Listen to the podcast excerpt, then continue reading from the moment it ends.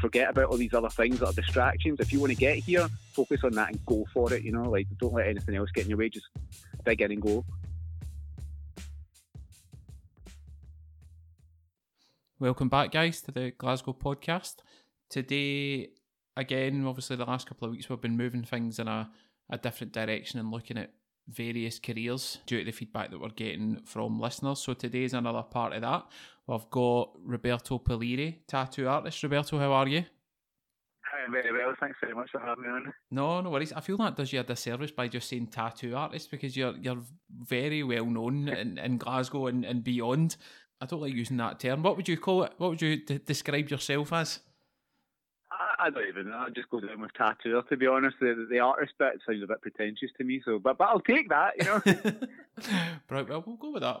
Obviously, you you've been doing it for a long time, but for for anybody who who doesn't know or, or maybe isn't aware of, of your work, where did it all kind of start from you? Go even going back to like was it something that you wanted to do from a school age, or where, where did the kind of the dream start for, for tattooing? That, that's, that's a really good question. I get asked that quite often, and it's a difficult one to answer. To be honest, I never really set out from a young age to become uh, a tattoo artist at all. In fact, I never knew it was even a possibility of a career.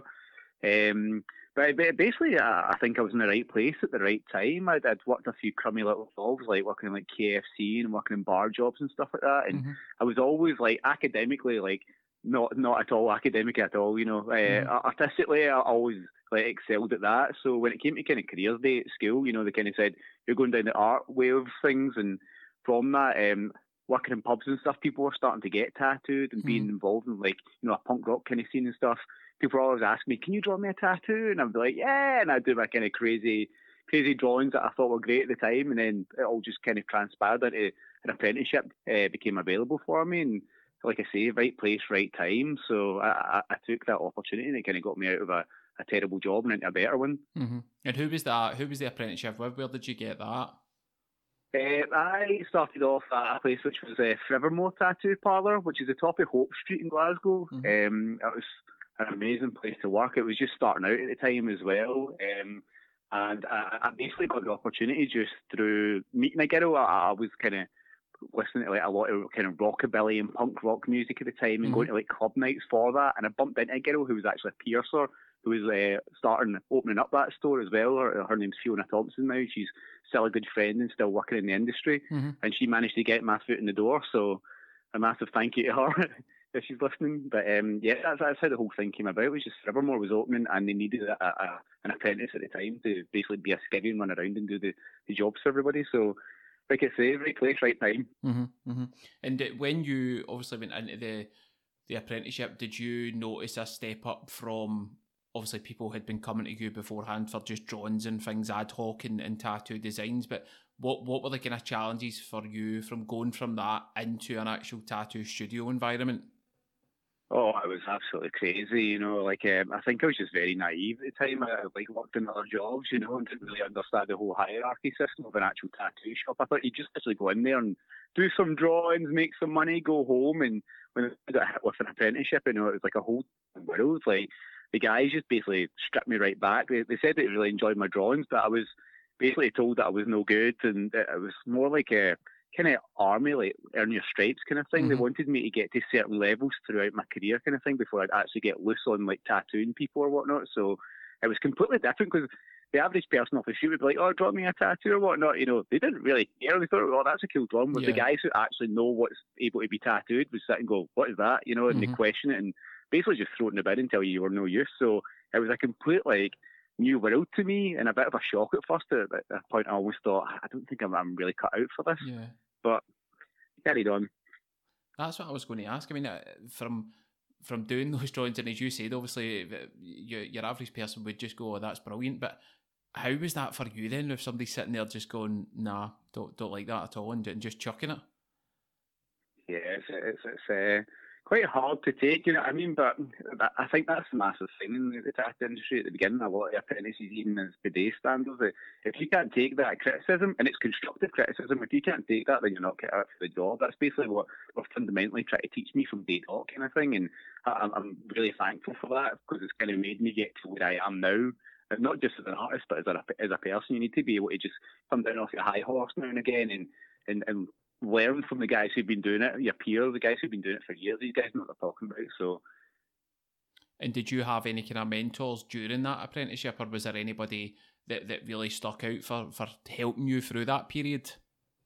Uh, I, I, was incredibly lucky to be working in the Forevermore Tattoo Parlor at the time because it was a shop filled with um, like I think there was like eight artists all doing different styles, you know. So I basically I was mentored under a guy called David Pozo, um, who was a traditional tattoo artist, and he offered me the job and things um, to basically do his drawings for him, like clean his shop. It was his shop and things. Mm-hmm. But working alongside all these other guys, you know, they were fundamentally the guys that were helping me out because the boss wasn't always there. And uh, there's a boy in particular, Craig Ridley, who's he was renowned in Glasgow for a long time. He's been a fantastic tattoo artist, and he basically was the apprentice before I was the apprentice. Took me under his wing basically and showed me like so many things that I'm grateful for. Yeah, it's, oh, I suppose that makes a difference as well because if you don't have that support network, that that apprenticeship would be a lot tougher for for Absolutely. anyone doing it, I suppose, rather than getting that network of seven or eight individuals who are all willing to help you.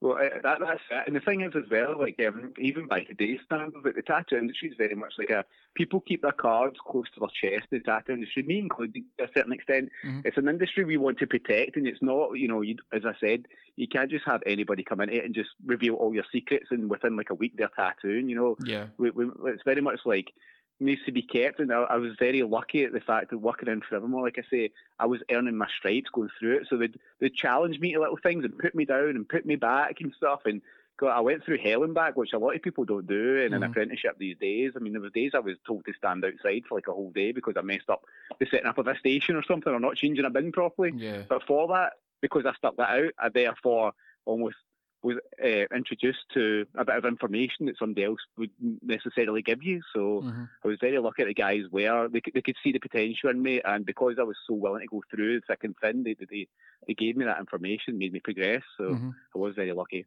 Yeah, and do you think that's the the, the right way to do it, the kind of earning your stripes and going through that, I suppose, to, to realise that it isn't as easy as just going in and, and picking up the needle and, and starting right away?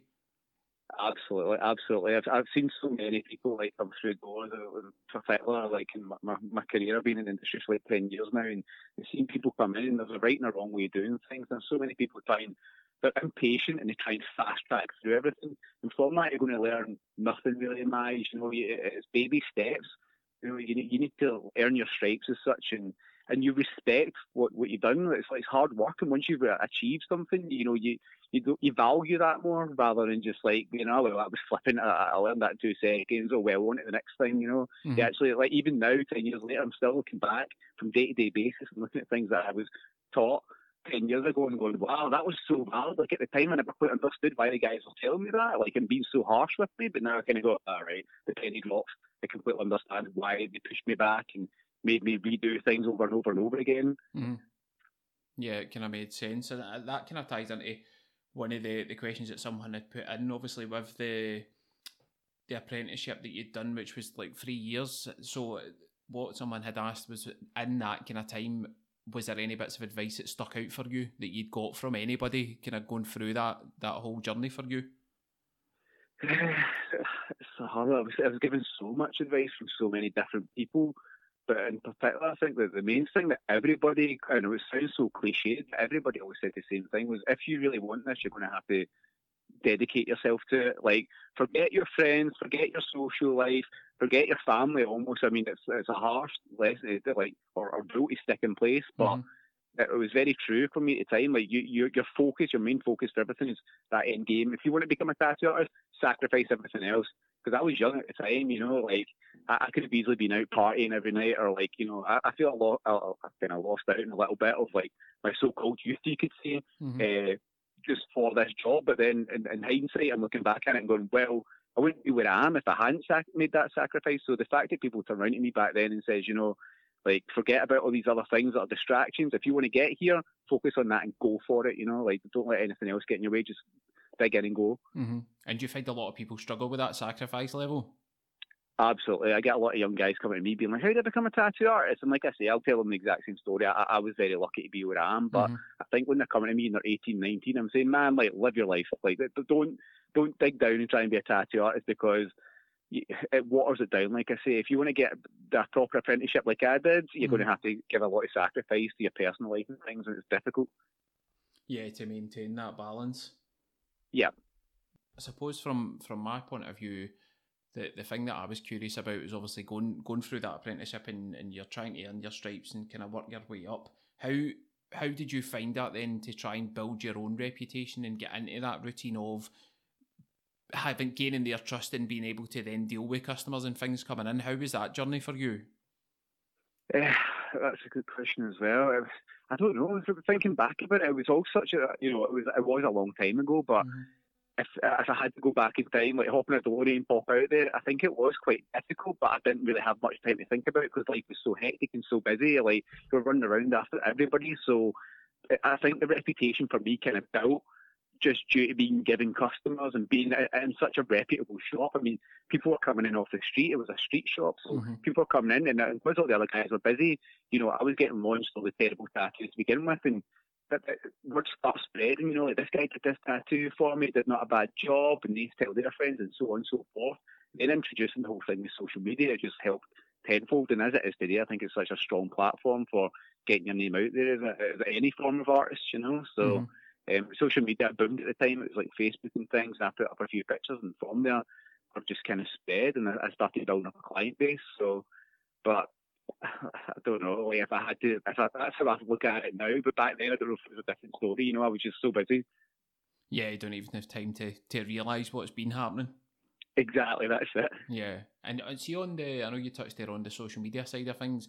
How do you find that interaction? Obviously, I've spoke to a few people who can I get massive pros from it, but big cons as well. And I'm always curious to, to see different sectors and how they, they find the whole social media bubble. Social media for me is like, honestly, it can be, it's a saving grace and it's also a personal hell at times. Mm-hmm. I think it's very difficult for like the mental health aspect of it because it's such a saturated market now, tattooing if I'm brutally honest, there is times that I've sat there and you know I've put up like what I've thought has been the best tattoo in the world, mm-hmm. and you get like four likes, and yet the guy down the road who has a terrible tattoo gets like a million likes, and you're yeah. sitting thinking you, you, start beating yourself up about these things and wondering what have I done wrong and how can I aspire to be that guy, and you, you do end up judging yourself upon what other people are doing rather than your own personal achievements. Mm-hmm. So for me, it's a double-edged sword because it's such a great marketing tool. It's fantastic. I've got so many like customers from that. And I'm very grateful for that. But at the same time, it's a lot of effort. And I, you could ask my wife. I, I spend hours sitting at night time sometimes just you know scrolling on it, looking at other guys and what they're doing in the industry, and like, gosh, oh, you know, like aspiring to be these people and, yeah. and stealing little bits off them. But at the same time, I'm, I'm losing out, as she says, and almost like the fundamental times with her and you know the kids. But you know, it's, it's such a bubble. You, it's so essential for our industry and for a lot of industries now. The whole social media part, you need it to survive almost. Yeah, it's, it's I suppose it's kind of taking taking both the good and the bad, I suppose, because as you say it, as most companies just rely on it now, just due to the sheer volume of the audience that you've got in front of you, I suppose. Absolutely. Yeah, that's it. And from that as well, obviously, I know you were saying that there's a, a, few different people that you kind of look at when you're on there. Who's who are your own kind of inspirations from a tattooing point of view? I, I'm really influenced by a lot of like uh, Italian artists. Like when I first started out um, in my apprenticeship and stuff, I was lucky that my boss actually took me to the Rome Tattoo Convention. Mm-hmm. Um, and I wasn't tattooing at the time. I was just his apprentice, like I said, doing his drawings and setting up his booth and things. So to get that opportunity was unbelievable. It was unheard of. He took me over to Rome, and from there, it was just a complete eye opener and an epiphany for me to be like, oh wow, you can actually tattoo like this, and change my style to do a certain perspective. So being around so many Italian tattooers, I started looking at their style, and it is a particular style that you get from them. I mean, I can look on Instagram now and be like, that guy's from this place, that guy's from this place. You can tell from the style that they do it. Mm-hmm. So there's a lot of Italian tattoos out there that I can, you know I'm not going to lie. I, I rip off at times. You know, that's what it is. It's, a pirates game. We all yeah. steal from each other. That's what it is. So, yeah, Italian tattoos are the way forward for me. Nice, nice. And from your own, and obviously you, you probably touched on one there, but you've been in the industry touching on a decade now. What what's your own yeah. kind of highlights, and if you've got any, obviously any low points for you as well, because we like to show people that everything isn't brilliant when you go into a career, regardless of what it is. So for you, obviously, yeah. is there anything that sticks out at, at either end? Yeah, absolutely. Uh, highlights. It's the the best social job ever. Mm-hmm. Um, I think every day is a highlight almost for me. There's no like specific moment that stands out for me. You know that that's been like the high point of my career. I think every day, you know, it's just I could be sitting being a bin man or something, you know, no disrespect to that job, but mm-hmm. at the mm-hmm. same time, it's not for me. I wouldn't want to do that. The fact I get to go and do, even if it's a terrible tattoo, I don't want to do it. I'm getting to sit and socialise with somebody without a boss breathing down my neck. So mm-hmm. that's a highlight of the job. It's a great, you get money, you get to draw on people and hang out. It's just like making friendships with people. Mm-hmm. But the low side of it, I'd say there's probably far more than what the highlights are. Oh, really? You know, like, yeah, absolutely. It's a difficult industry to be in, if, I, if I'm being perfectly honest. And mm-hmm. it does take a certain calibre of person to deal with it. I mean, I, like I say, through the apprenticeship, I was put through hell and back. You know, I was treated like a piece of dirt in people's shoes, mm-hmm. and you're not valued as a human being. You're just literally a skivvy. And days being, like I say, kicked out in the middle of winter for not doing like the most insignificant thing, being kicked outside and made to stand there for you know close to twelve hours is awful. And losing friends, you know, and trying to maintain like family relationships. Like I said earlier, it's that that's the worst stage of it. Honestly, it's such a sacrifice that people just don't realise that you have to do.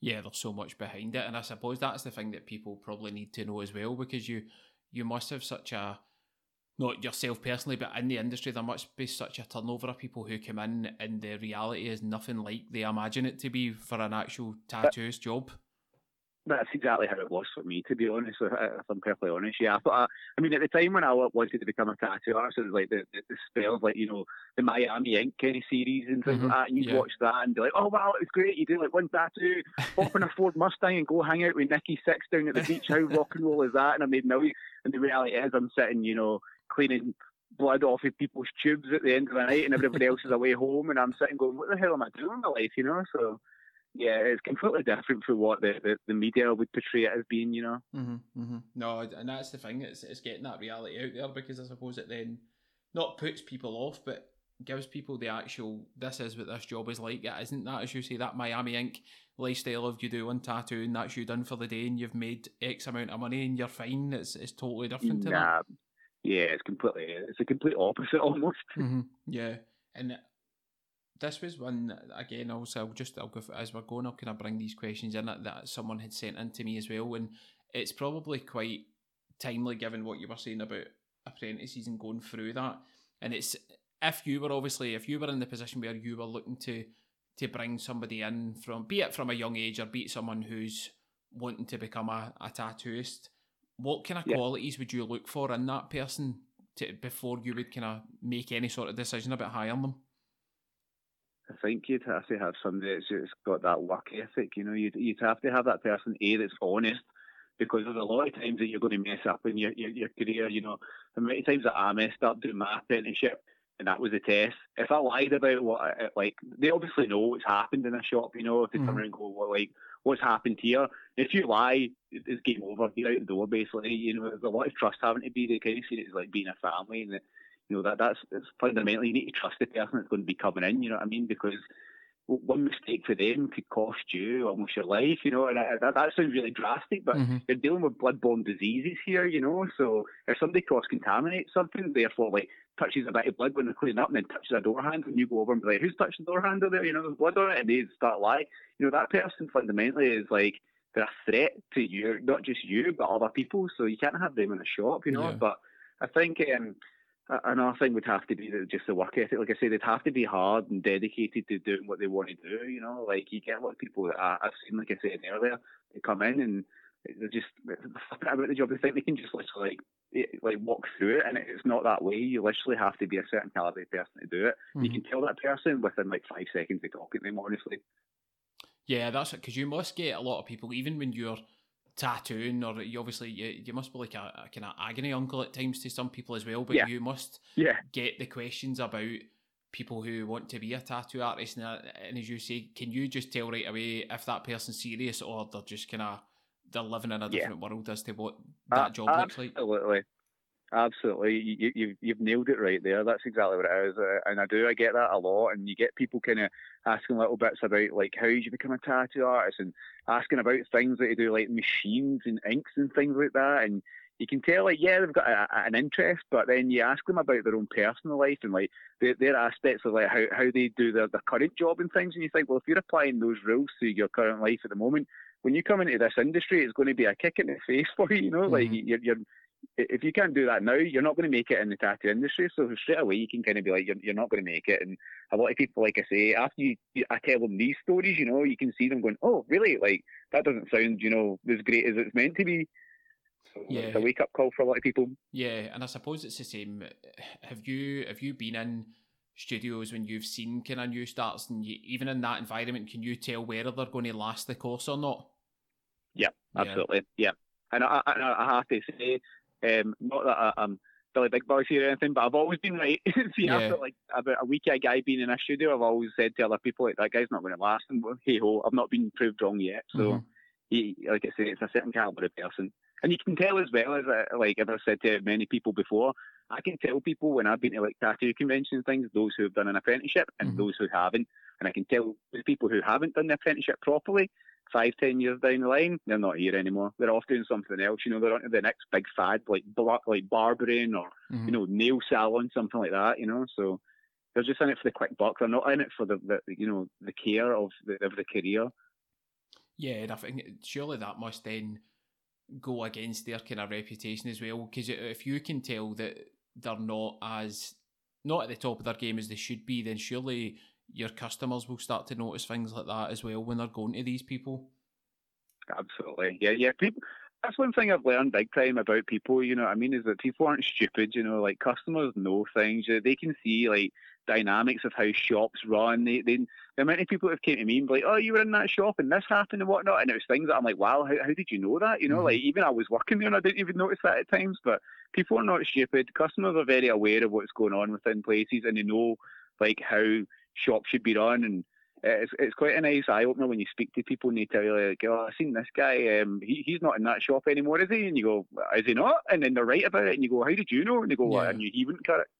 So it's quite interesting when the customer actually tells you, you know? Yeah, and, and I suppose it's probably, you maybe don't realise it's that obvious when people are coming in and kind of looking at it from an outsider point of view as well and, and yeah. making that assumption. It's, it's, it's probably unlike any other work environment. See, just the way you're, you're talking about it, and I think you could go from like an office environment into that, and I think it would be the most massive culture shock in the world to somebody. Just just but moving. That's it. what I tell people. Yeah, that's exactly what I'm trying to get at. Yeah, that's exactly what it is. Like I say, I, I always say they, they, should always do like a real life documentary.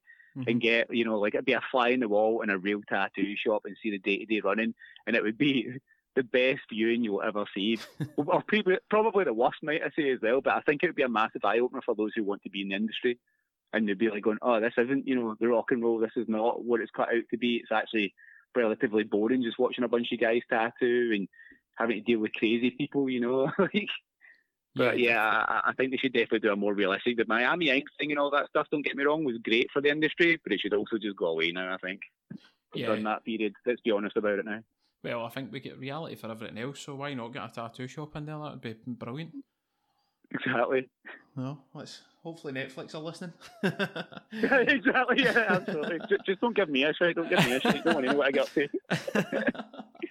oh, brilliant! Right, so that this one's not that I'm not that I'm playing to your ego, but I would like an honest answer, and I think some people struggle with this one when I when I ask it. But you've obviously you, you've built a big customer base not not just in the UK but all over the world as well. And yeah. the thing that that I'm curious of is, from your own mind, obviously from your own point of view, you you know you're good at what you do, but what do you think makes you so successful that you've got these clients that are kind of returning and spreading the word, and it's not just in the UK. Looking at your own point of view on it, what do you think makes it so successful for you? Uh, I, I, I'm going to say that I, my, my tattoos are not great to be honest. I'm going to like completely disagree with you there, but uh, you know I'm my own worst critic. Uh-huh. But um, and yeah, and be honest and say I think people just come to me because I'm really good looking. That's all it is. You know, I mean, it's nothing to do with the tattoos. You know, uh, I've got great chat and I'm a good looking guy. No, in all honesty, I, would say that um, I think it's because I, I I do a certain style of tattoo with a slight twist on it. You know, I do my mm. own signature twist on it. And there's not many people around that are kind of doing a similar thing. There's probably a lot of tattoo artists that will be listening to this laughing right now. They're like, yeah, it's because you do terrible tattoos, you know, that's what the appeal is there. But, uh, and these people are stupid for coming to me, you know. But um, yeah, I think it's, uh, I'm doing something that not a lot of people out there are kind of doing, you know. Like, I, I, I get that a lot that people, here, there, everywhere, turn around to say, oh, and, and that is the most rewarding thing, might I say, as well. I'll go back to what you said earlier about high high points. Mm-hmm. This is a high point. I love when people turn around, and it is a, a massage of the ego, but people turn and say, oh, I was in that shop the other day and I seen a guy with one of your tattoos. And I'm always like, well, how do you know it was mine? They're going, it was yours, yeah. you know, and they ask and say, yeah, it was. And that's so rewarding that you're actually being you know, notice for what you're doing. And it's great that these people are talking to each other about you and things like that. You know, that that's wonderful. You know, I'm actually like appreciated. Mm-hmm. But um, yeah, I, have got people, as you said, that travel here, there, everywhere. I've got people that travels all the way to like Hong Kong, which is mad. Like, I don't even like getting out my, my bed in the morning to go to work, but this girl travels like 24 hours or something to come get a tattoo off me. How which did, is crazy. How did that begin? How did that start? Uh, she was over in Glasgow. In fact, she was over in Edinburgh, I believe, um, studying there, and she came through to Glasgow and was looking up like Italian tattoos, believe it or not, which is so random. I don't know right. why, but she liked that style as well, like she said. And she thought I was initially Italian. I'm not. I'm as Italian as a penny spaghetti um, but she looked up and came into the shop, got tattooed off of me, and then went back to Edinburgh. And then her, you know, she ran out of like the time being here or mm-hmm. visa or whatnot, and she had to go back.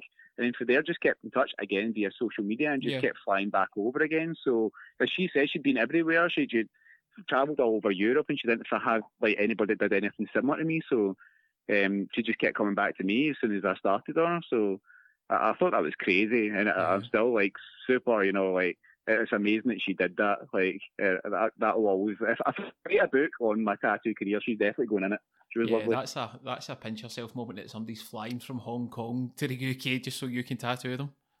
It's mad, absolutely mad.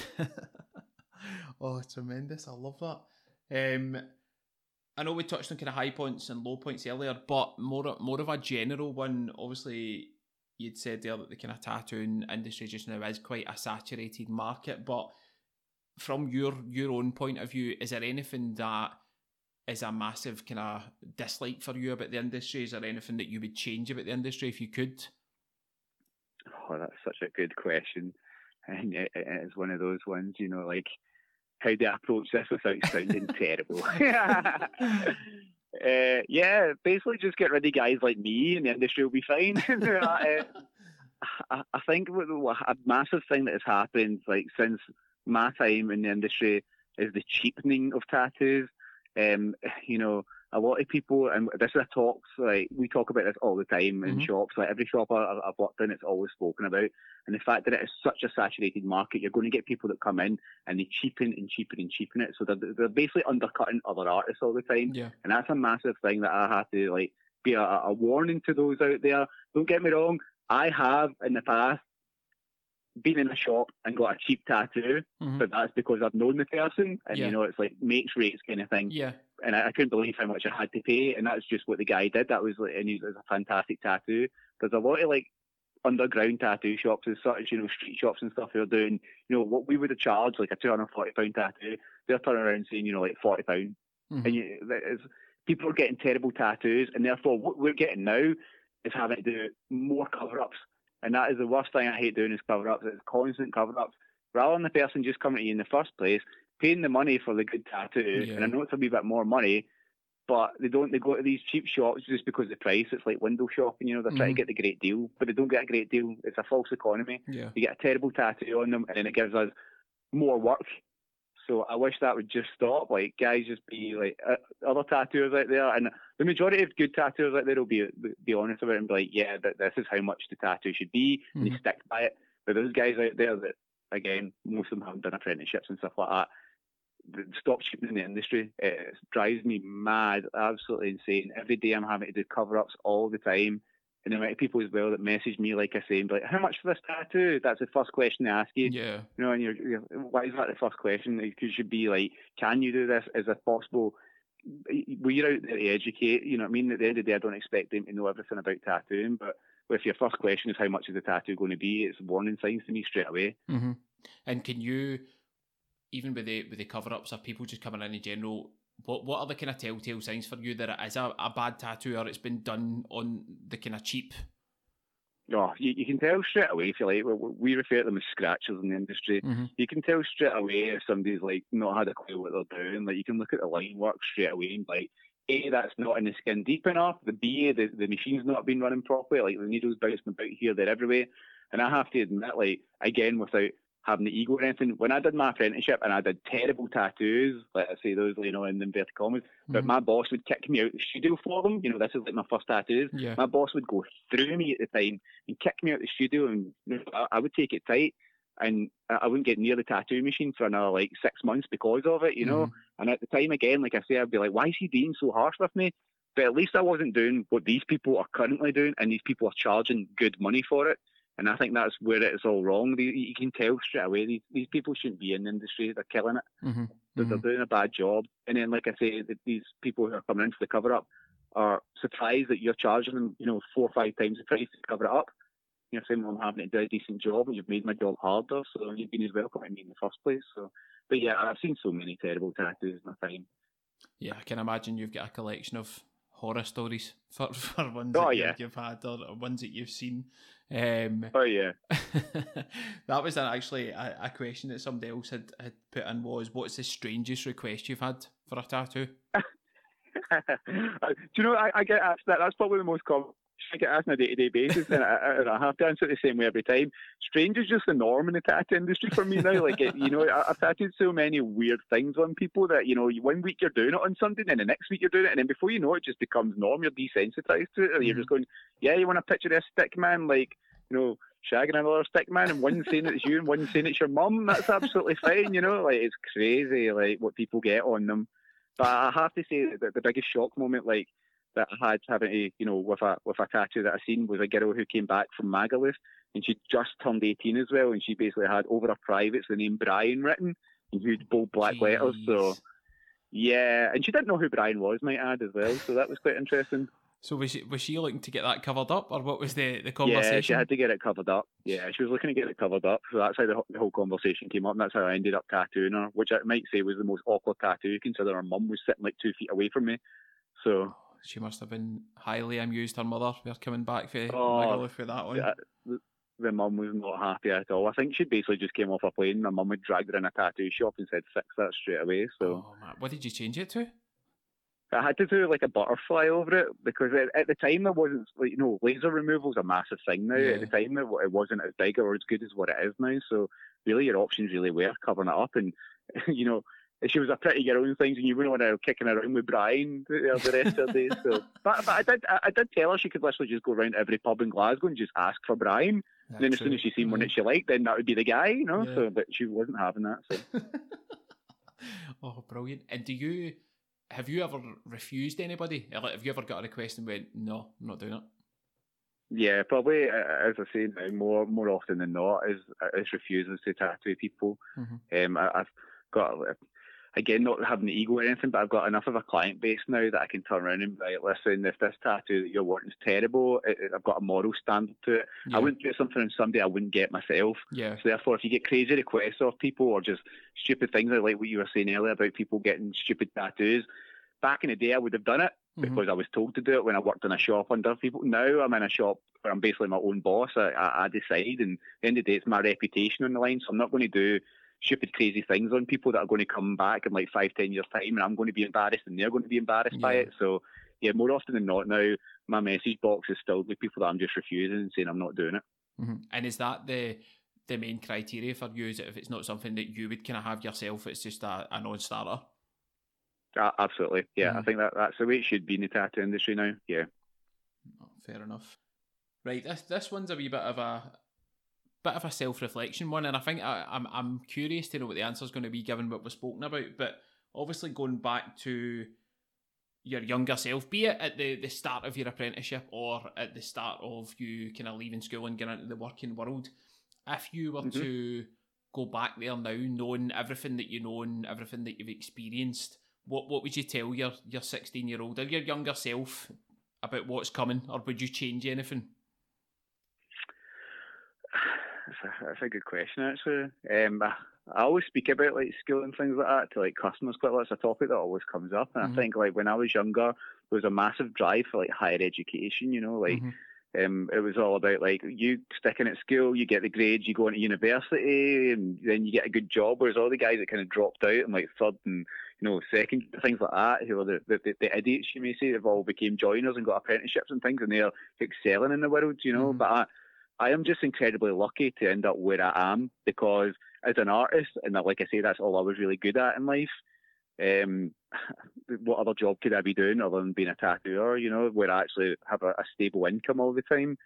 Um, so I would, if I had to go back being 16 again, I'd probably just do the exact same as what I did. You know, mm. I, I, didn't really have a care in the world at 16. Careers Day came around and I didn't have a clue what I wanted to do. All I was interested in was girls and music. Yeah. So and, and I did that. do you think there's more of a, or there should be more of a focus on not just careers like a tattooist, but all different kind of careers that are out there, and not just about kind of getting that higher education and your qualifications and degrees, which are brilliant, but there is mm-hmm. other paths out there for kids. Absolutely, yeah. I, I think that that's it. I think that the world's so driven by like you know getting these degrees and diplomas and all that thing, and really half the time I turn around to people who are coming in to get tattooed off me, and you know these guys are really really smart, but yet you know they've done like six to like ten years worth of education. Now they're sitting going, I hate the job, I don't want to do it now, and mm-hmm. you're thinking, well, what would you want to do? And they've got you find out later on they've got like a really creative aspect to their life, and you think, wow, if you'd applied that, you could have went down that line kind of yeah. thing, and you'd be probably a lot. Ha- Hindsight's a great thing, isn't it? Though you never know. It's, it's such a, a, hard thing to actually give like a right or wrong answer to.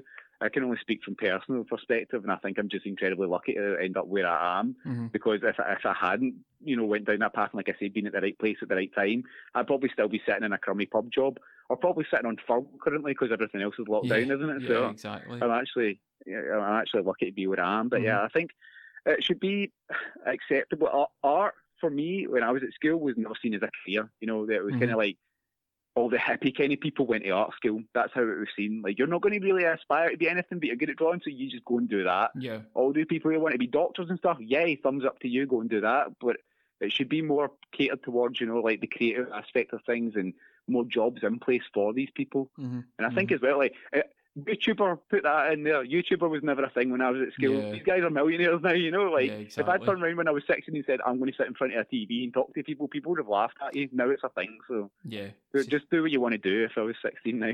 Yeah, I think YouTuber and influencer. I, I, don't think would have been if somebody had said that to you ten years ago. I think you would have laughed them at the room. Exactly, that's it. But it's a massive. Only fans. Yeah, exactly. Yeah, exactly. Um, not that I'd recommend that to anybody, but yeah, it's. Oh, like I say, when tattooing's up, man, that's what I'm doing. Tattoo career's over, I'm, I'm starting my OnlyFans page. Well, you do, you might get a Netflix deal off this reality show we're trying to get, so you never know. you never know. um, that obviously you touched on it there with the furlough thing. How's COVID been from from your point of view? Because obviously that's that's hit a lot of businesses and independent people massively kind of hard. But how's it been for you? Yeah, it's, it's, it's a bit bittersweet to be honest for me.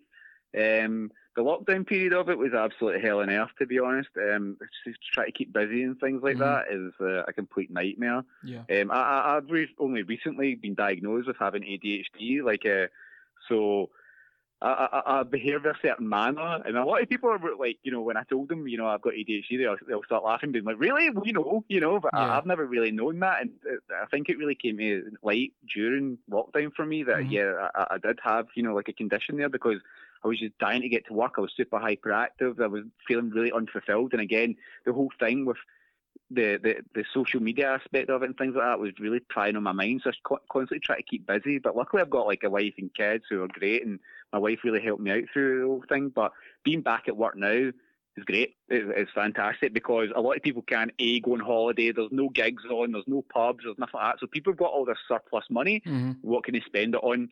Me. So happy days, me. Yeah, go tattoo industry.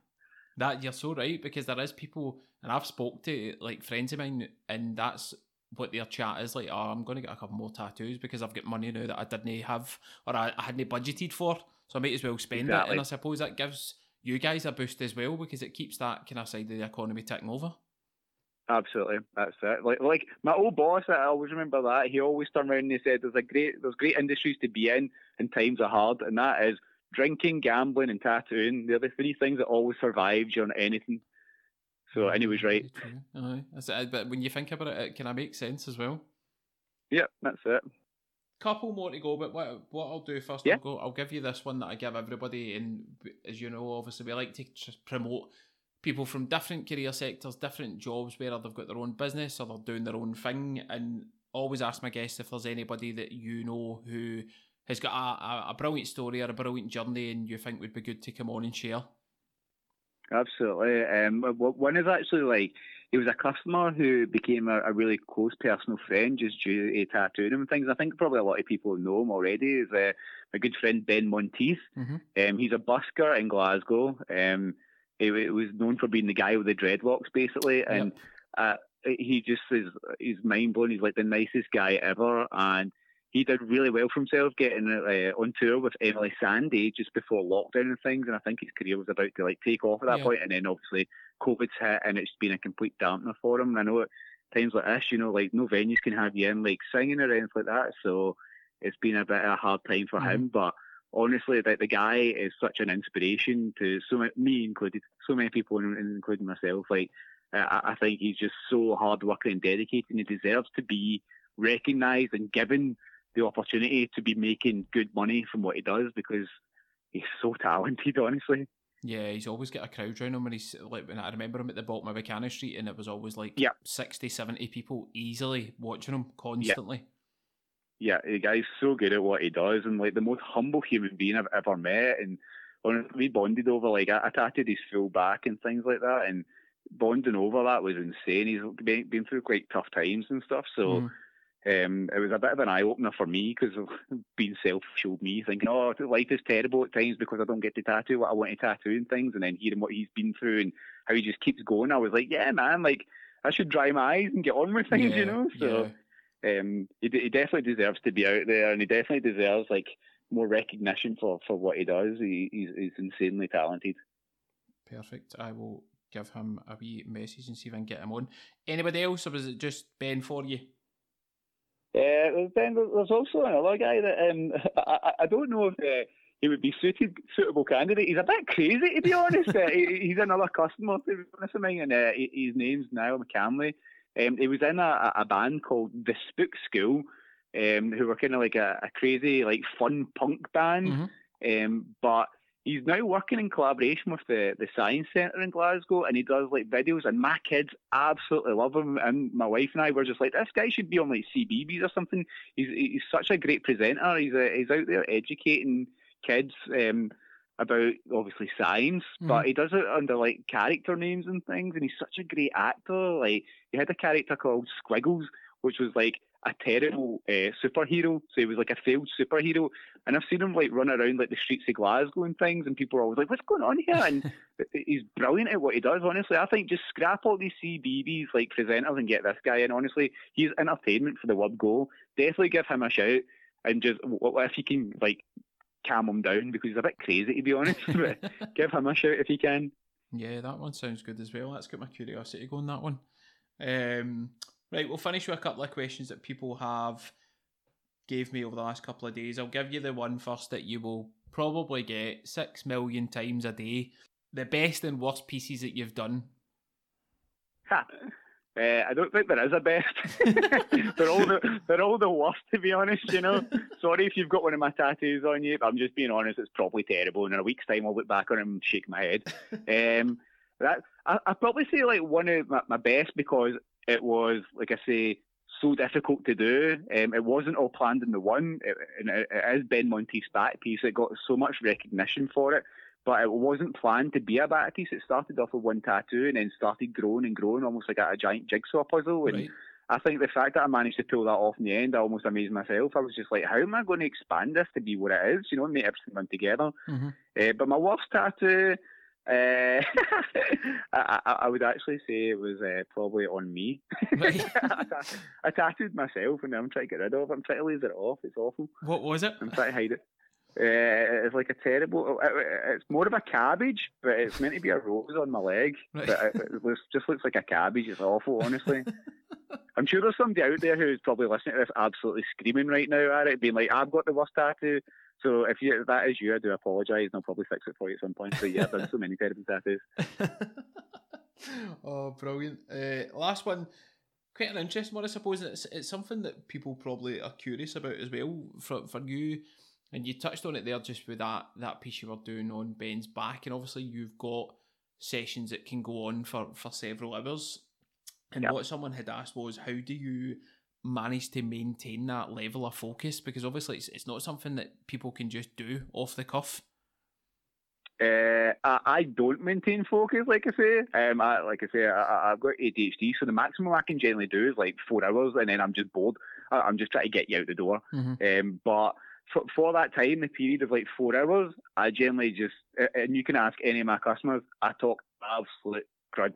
Like I'll just talk at you, and if you don't talk at me, I'm going to interrogate you. Yeah. And I talk and I talk and I talk, and it's almost like I go on an autopilot because I'm not thinking about what I'm doing. I'm more concentration like on, on, on the conversation with the person mm-hmm. rather than what I'm actually doing. So in that time, by the end of it, I go, oh, I've just been speaking for four hours, and your ears are bleeding, and so's your back or whatnot. So.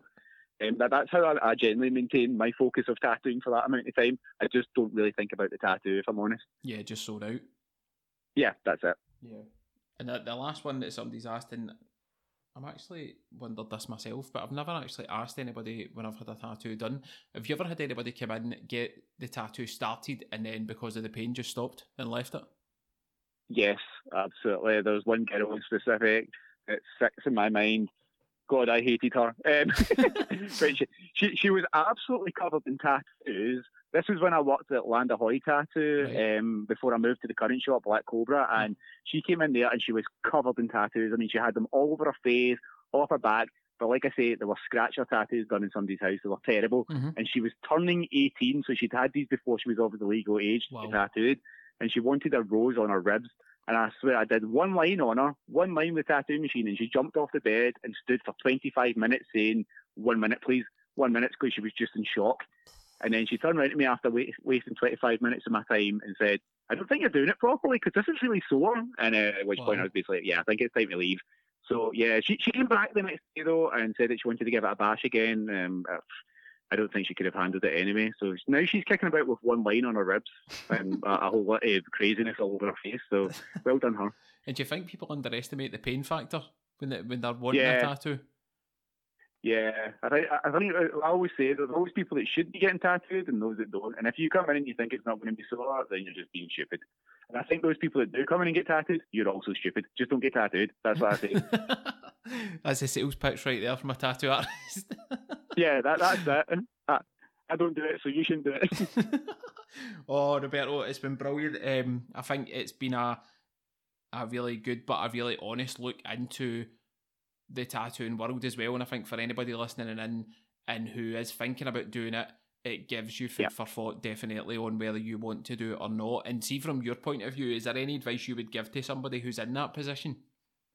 Yeah, just drop me a message and I'll, I'll talk you out of it probably. But no, like I, I think go for it if you really want to be a tattoo artist. Like go for it. If you want to get a tattoo, go for it. You know, live your life. Everybody makes their own decisions. But as a tattoo artist, I, I am happy if you all message me and ask any questions at all. I, am always like my my my inbox is always open for you, mm-hmm. and I, I, always try and help people out and be honest with them. Mm-hmm. And if I'm not the guy to do your tattoo, I'll send you the guy who's right to do the tattoo. And if you want to be a tattoo artist, I'll be honest with you. Yeah. So Brilliant. Always message that. me. okay. Yeah, you'll regret that now when the inbox is full. Listening. I know it's going to be filled in I know. Oh, amazing. Right. Thank you very much, mate. I appreciate it. And obviously, best of luck for the future. Thank you very much for having me. Cheers. No, no worries, mate. Take care.